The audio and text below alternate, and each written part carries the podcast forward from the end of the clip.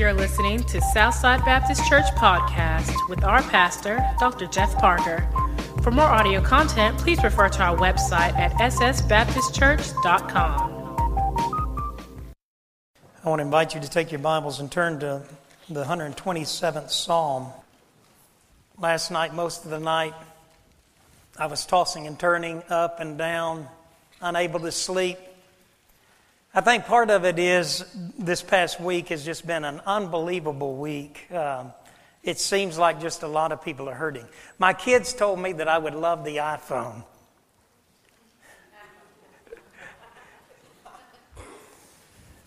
I haven't fallen in love with it yet. But I have learned this, that it, it, it helps me stay in contact with people that are hurting. Um, and there are a lot of people that are hurting. And so last night I was up, up and down through the night, and, and knowing that we were beginning today this, this series that will last an entire year on the home. And, and I want you to understand this, that That when I say the home, don't think, well, you know, I'm going to be left out. This is going to be about marriage, sermons, and raising kids and all of that. This is going to be every dimension of the home, okay? This is going to be how to handle your finances. It's going to be uh, learning spiritual principles about finances and how to apply those to your life. It will be parenting. We will be talking about marriage, but we're going to be talking about the home and how every person in this room, you have a home. Now, uh, I want you to understand this. Years ago when we went overseas, Sheila, we we were selling everything. We we we sold our vehicle, so we didn't have no way to get around. We our home, everything was liquidated. All of our assets were liquidated. We were actually having garage sales, getting rid of everything. And so over a period of time, we just literally came down to just the bare essentials. We just had a little bit of luggage, and that's how we were getting ready to go to Zimbabwe, and a few crates, which still had a few things. But anyway, Sheila, I will never forget, she had a carving that said Jesus. It was just a carving, almost cursive writing, and it was the name of Jesus. And she held it up as we were getting in the van, and she said, "Wherever I put this, that's home." And I want you to know something. From that moment on, wherever we saw that, as a family, that was home. Sometimes we would put it in our van because we didn't have nothing else. And so we would say the van, our, our vehicle, until we got rid of it, until we turned it over, that was home. Then wherever we'd go, we went to the Missionary Learning Center there for seven weeks. We put it up there, and we in that little apartment we stayed in. We said, that's home. We even had it on the airplane. We had a twenty-one hour flight, and we said, this is home. When we got to Johannesburg, South Africa, and we were there for a, a, a period of time, we put it there and we said, this is home. And finally we got to Zimbabwe, in a strange culture, in a strange language, and strange people, and everything was unfamiliar, and we had none of our stuff, and we felt we would cry many a day, but we would look at that carving and we would say, but this is home. I want you to understand where Jesus is, that's where home ought to be. And I want you to understand this, that home, when I say home, I'm talking to every person in this room. You may be a single person living in, a, in an apartment. I want you to know something, that's your home. And we're going to talk about how to make that home strong. You may be a single parent who gets the kids every other weekend, and you're struggling in that situation. And you may say, well, you know, do I have a home? Yes, you have a home. And I want every person in this room to understand that as we begin this series, we are talking about how you and I can make our home. Now, here it is. Listen to this. How we can make our home a home that we want to come home to.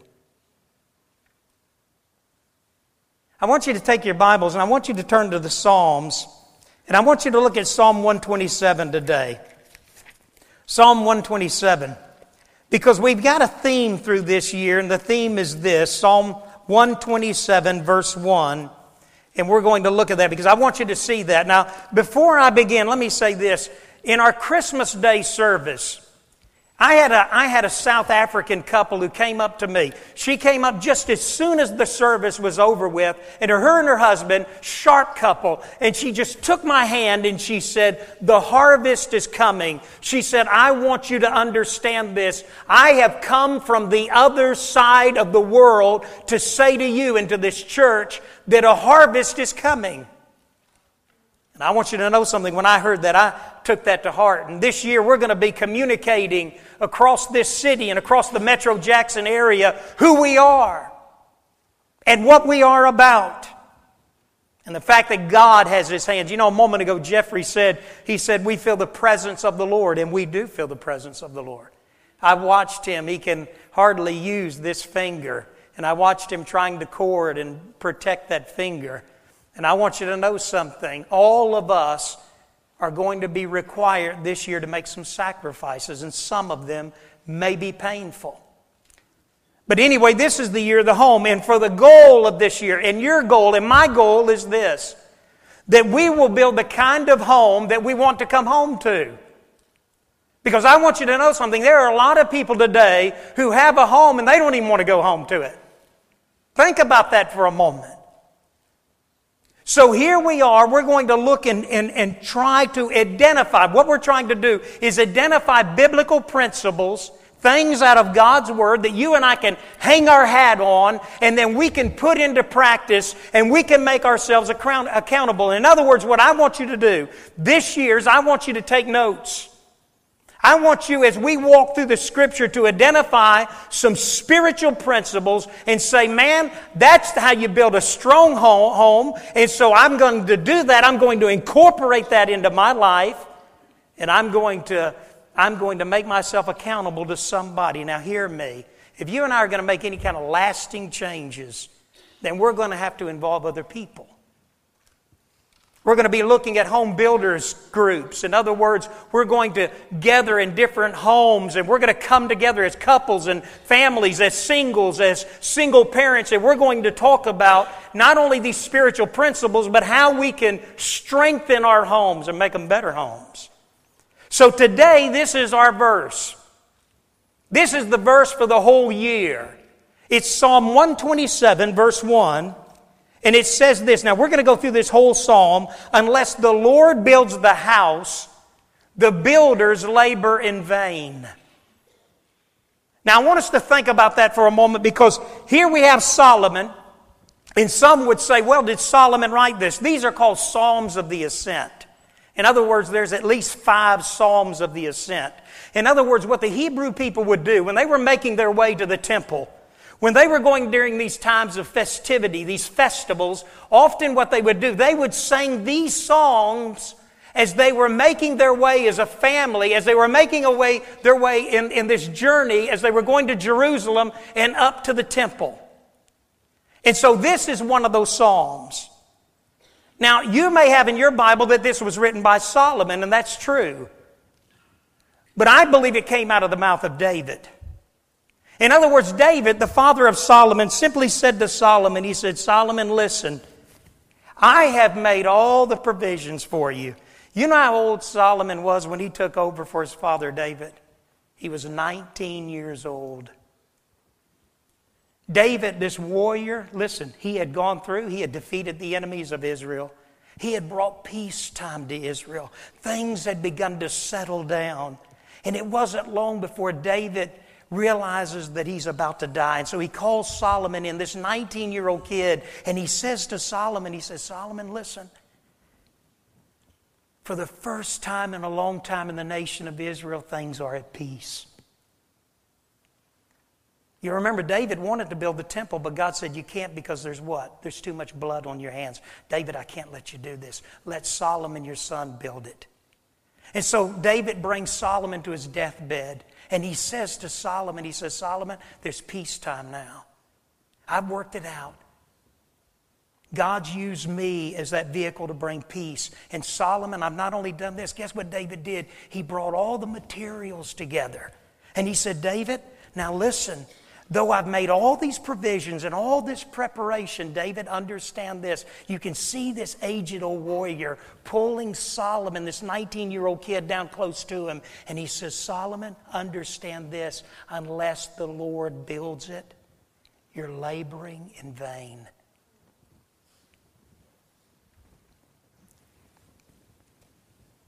So he tells him this psalm.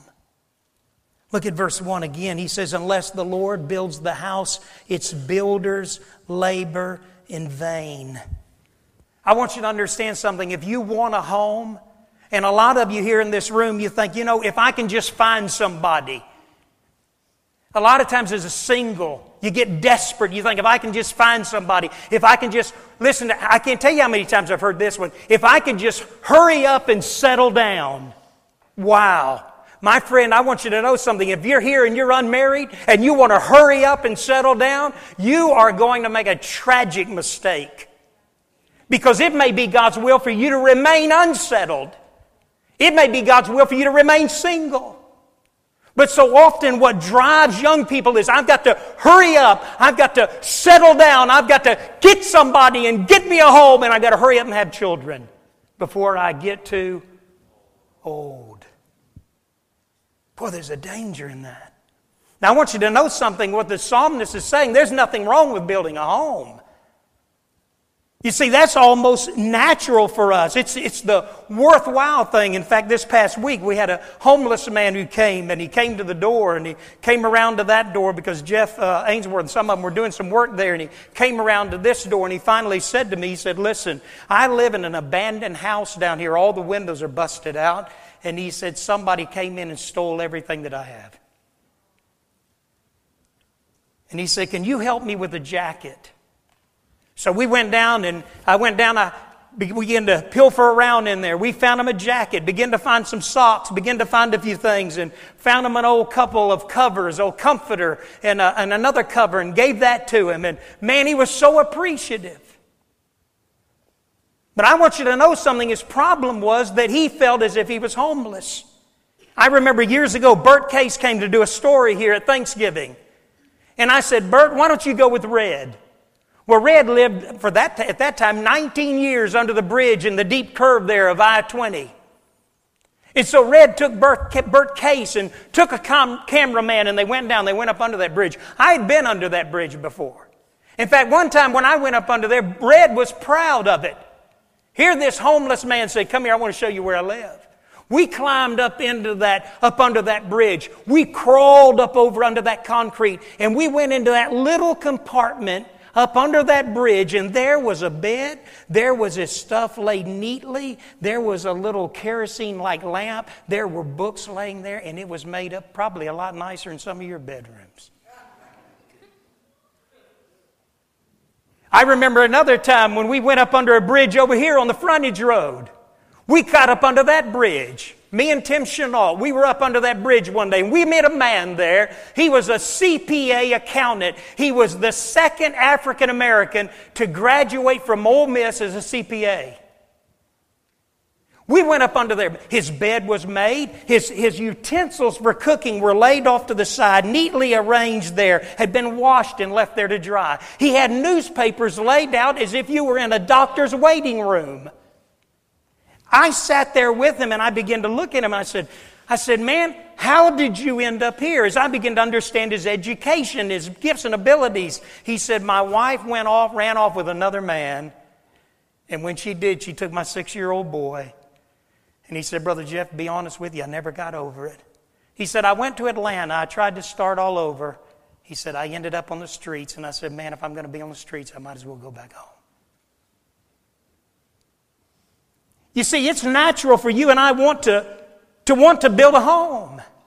And so here the writer Solomon is saying, this wise man is saying, and these are probably the words of his, of, of his father David, he's saying, listen, unless the Lord builds the home, unless He builds the house, you're going to labor in vain if you try to do it.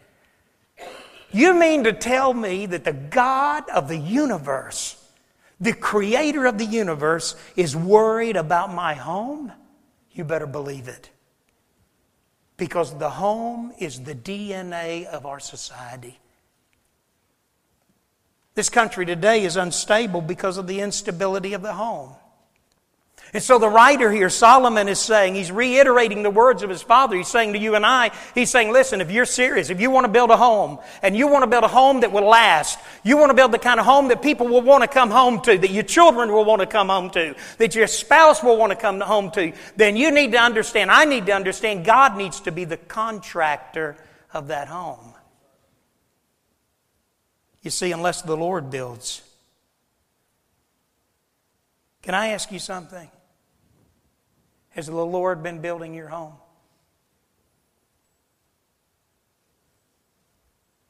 Now, I didn't say house. A house is not a home. If you don't hear anything else today, hear that. A house is not a home. Okay?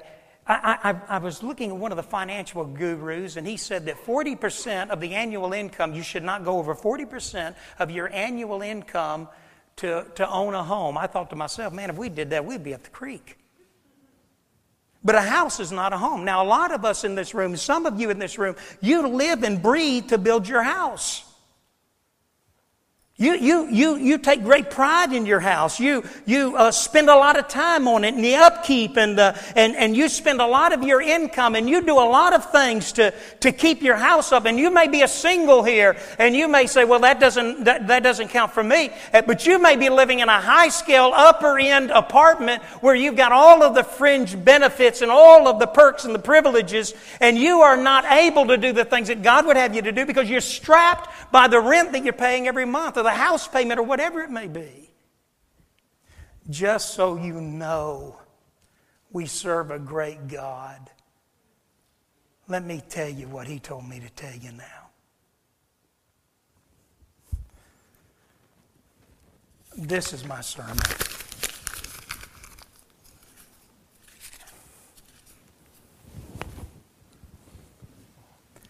I'll pick it up on the way out. There's sometimes you don't want to say things because you think, God, I really don't want to do that today. I really just want it to be a nice, polished sermon and everybody just have a good experience. And maybe you walk out and you say, Brother Jeff, it was a, it was a good sermon. You did a great job. Or you just feel good about it yourself. But if I do that, I'll be disobeying the Lord. So what I'm going to do, I'm going to tell you what God wanted me to tell you, and then we're going to have the invitation, and then I'm not going to the front door. Okay? God, God is very upset, concerned, grieved, heart is breaking over the state of the home today. Okay, that's, for, that's number one. God is grieved over not only the state of the home, but the state of relationships. Okay, now let me explain something here. And this is where I'm going to get into trouble. We live in a country today where promiscuity is just everything. Everybody's just sleeping around with everybody else. And our attitude is, is that we can just be in and out of relationships. In this relationship, get out of it. In this relationship, get out of it. In and out of relationships. And what we'll do is we'll gather and we'll say, oh, what a mighty God in love. You, you, God, you love us and you, and, you, and you forgive us. And God, you cleanse us. And God, where sin abounds, grace doth much more abound. And, and, and God, we just love you and we just praise you. But listen to me. What grieves the heart of God is this. God does forgive you. But I want you to know something. People that are in and out of one marriage after another, in and out of one relationship after another, people that are just living and compromising moral convictions, biblical principles for the sake of relationship, you are breaking the heart of God, and that's what's breaking the heart of God in this country. Okay, I really didn't want to say this. Some of you young people are already dangerously compromising some things that you can never get back. And you may say, you may say to yourself, well, you know, God forgives me. That's right. Hear me. If you don't hear anything else, hear me. God does forgive you. Whatever your past is, you're right, God forgives. Man, listen, God will forgive. The Bible says as far as the east is from the west, God says, I'll forgive it, I'll forgive it, and I'll forget it. But listen, hear me. The repercussions. My wife used to tell three-year-olds, bad choices lead to bad consequences. You made some bad choices. You see, we have a loving Father. Let me tell you what God does. God will forgive. God will forgive you. No matter what's in your past, no matter what you've done, listen, God will forgive you. If you hear, listen, understand that. God not only will forgive you, but listen, there's another principle in Scripture, and nobody's preaching it anymore. Whatsoever a man sows, that shall he also reap. Listen, God's grace will never interfere with that. Okay? Sin is like a seed. When you plant it, you have to reap whatever it produces, no matter what it is. And you may say, see, God will forgive you for the act, the planting of the seed, but God will not remove the crop that comes from the seed, because that's a scriptural principle. So you may say, well, wait a minute. Well, what does God want me to do? This is what God wants you to do. God wants you to say, that act, what I did was wrong. I wish I had not have sown that seed. God, I did it. God, I confess. That means to agree with God. God, I confess. I agree with you that I did that. I wish I hadn't have done that. And then it's looking at God and saying, God, I ask you to cleanse me. I ask you to forgive me. Now watch this. If you are a child of God, this is what God does. Watch this. You watching? Nod your head if you're watching. This is what God does. Once you and I repent of an act that has grieved his heart, then this is what God does. God says, okay, now let's, let's see what we can do with this crop. And God will take a bad crop, and now he will turn it into your testimony. Because in Psalm fifty-one, David told, David said this. He said, God, if you will forgive me of sleeping with Bathsheba and murdering Uriah, God, this sin is ever before me, but and I can't sing anymore. I can't worship anymore. God, I'm a, I'm a psalm writer and a psalm singer, but God, you've taken my joy away. If you'll restore the joy of my salvation, God says, I tell you what, David, we'll do it. But you and I got to make a deal right here, David. I'll cleanse you, David, but you teach transgressors thy ways. Okay, now understand this. You and I today have become so flippant about relationships, about marriage, about home, about children, and about all of that. The home is where children, the home is where relationships are nurtured. Your relationship with God, your relationships with each other. When you and I become flippant about relationships, we start using people. Guy sleeps with this girl, sleeps with this girl. Girl sleeps with this guy, sleeps with this guy. And before long, relationships begin to break down, and, and, and seed are sown and crops are coming. And you may say, well, God forgives. Yes, God forgives. But let me say something else. He will never erase the consequences of the choices that we make, because if he did, we would never learn. The only way I learn that something is wrong and has grieved the heart of God is when I begin to reap the consequences of that choice. And I say, God, this has hurt me. It's hurt so many people. It's hurt you, God. God, this has just grieved my heart like it's grieved yours. God, forgive me. Let me learn from this, God, so that I can teach others, so God knows they won't do the same thing. Some of you young men and young women in this room, you know what your thought is? I can sleep around, I can do what I want. There's not a cost to be paid. There is very much a cost to be paid. And sex outside of marriage is, sex outside of marriage is sin. It is wrong. It is adultery. It's fornication. It grieves the heart of God. Because, see, marriage is the best picture of his relationship with his bride, the church. And I want you to know something. The Bible says God is very jealous about that relationship. And so when you and I compromise, or when we do things like this, it grieves the heart of God, and there's a crop coming. And you may think, well, you know, I'll meet a guy one day and he'll forgive me. If you don't hear anything else, you hear this one. You may meet a man or a woman that will forgive you. Girls, let me have the girls' attention. If you're promiscuous and you've slept around, and one day you meet a young man and you fall in love with him, if I marry you, you'll have to tell him before I'll perform the ceremony. Okay? And when you tell him, let me tell you what will happen. You will either break his heart and he will weep and cry. He may beat the wall. We don't know what he may do. Or either he'll look at you and go and smile and say, I love you anyway, and that's all right. I'm going to get in trouble with this. Some of you won't come back. Don't marry the second one. Don't marry him. Because if he loves you, he'll be grieved down to the depth of his soul. His heart will be broken.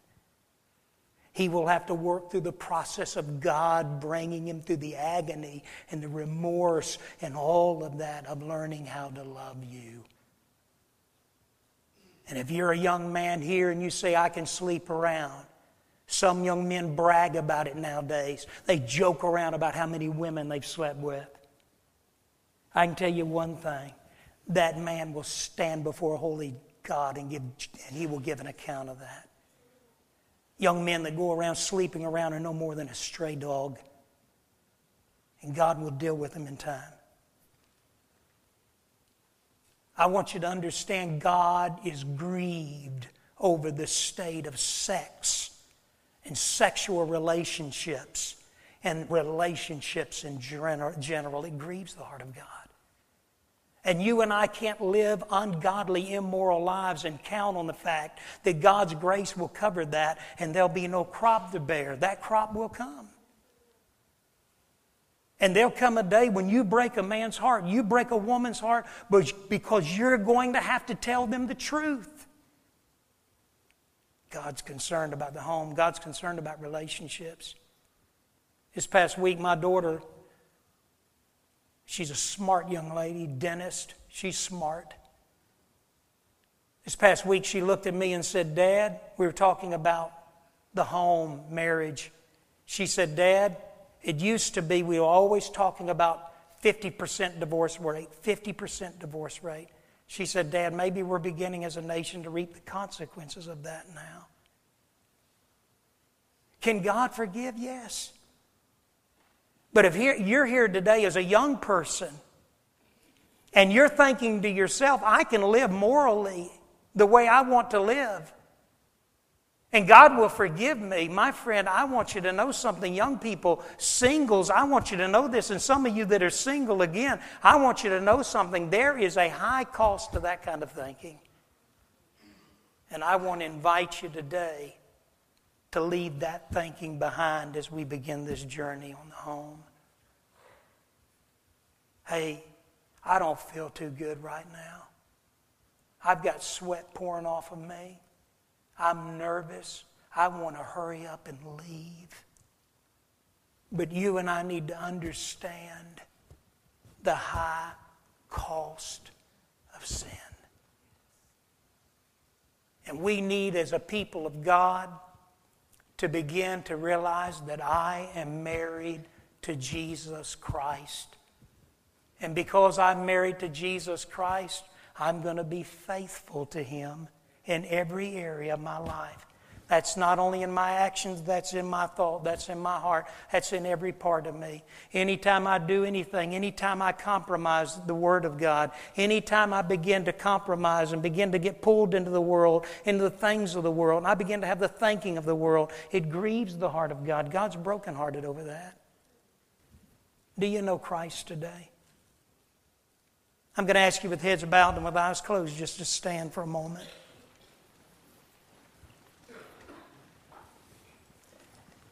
People who know me,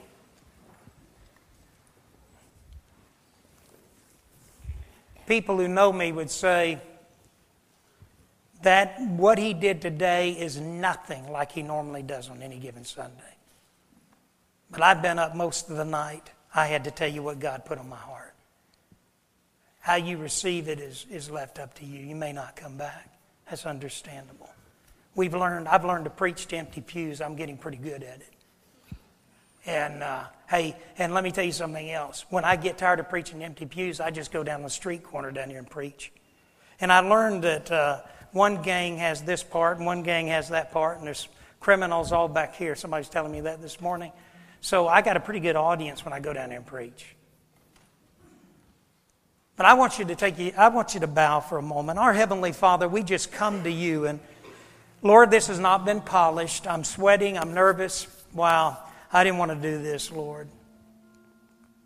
But Lord, I've been up all night. Lord, I've been praying not for days, not for weeks, but dear Lord, I've been praying for months. Dear Lord, your heart is broken. Your heart is broken, dear Lord, over singles who sleep around. Your heart is broken over single parents who, dear Lord, are spending all their time looking for a mate. Men that have a child to raise or a daughter, son to raise. Women who have a son or a daughter to raise. Single parents, dear Lord, that are more concerned over their dating than they are, dear Lord, the responsibility of the child that you've entrusted to the children you've entrusted into their care. Dear Lord, Southside is not a hot place to meet singles. It's just a church, dear Lord, that's planted on the edge of need, that's trying to reach out to the hurting and the broken lives of people. But dear Lord, today as we begin this journey, you've asked me to be honest with this congregation, and I've done that. And so Lord, I pray today of there's singles here that, dear Lord, are compromising morally and biblically and spiritually. Dear Lord, they're doing things that they know deep down in their heart. Dear Lord, your grace may cover, your grace may forgive, but dear Lord, one day, someday, they'll look at the eyes of somebody they love deeply and they'll have to say, I'm sorry, I've hurt you. Some people ad- commit adultery in marriage. Some commit adultery before they marry. So, dear Lord, I pray, dear Lord, for the single young men and young women in this room and single parents and, and singles today that, dear Lord, they may make a fresh commitment to be faithful to their Lord and Savior Jesus Christ. That, dear Lord, there would be no more compromise. That, dear Lord, even our society and even our world as it slips farther and farther into this sexual revolution, this freedom that we call ourselves having, it's actually bondage.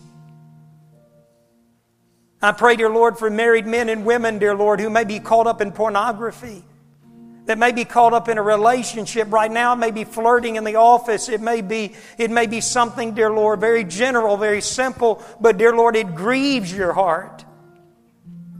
Men that are in this room, dear Lord, that have no filter on their laptop. They're looking at things on their phone. They're looking at things in their computer that should not.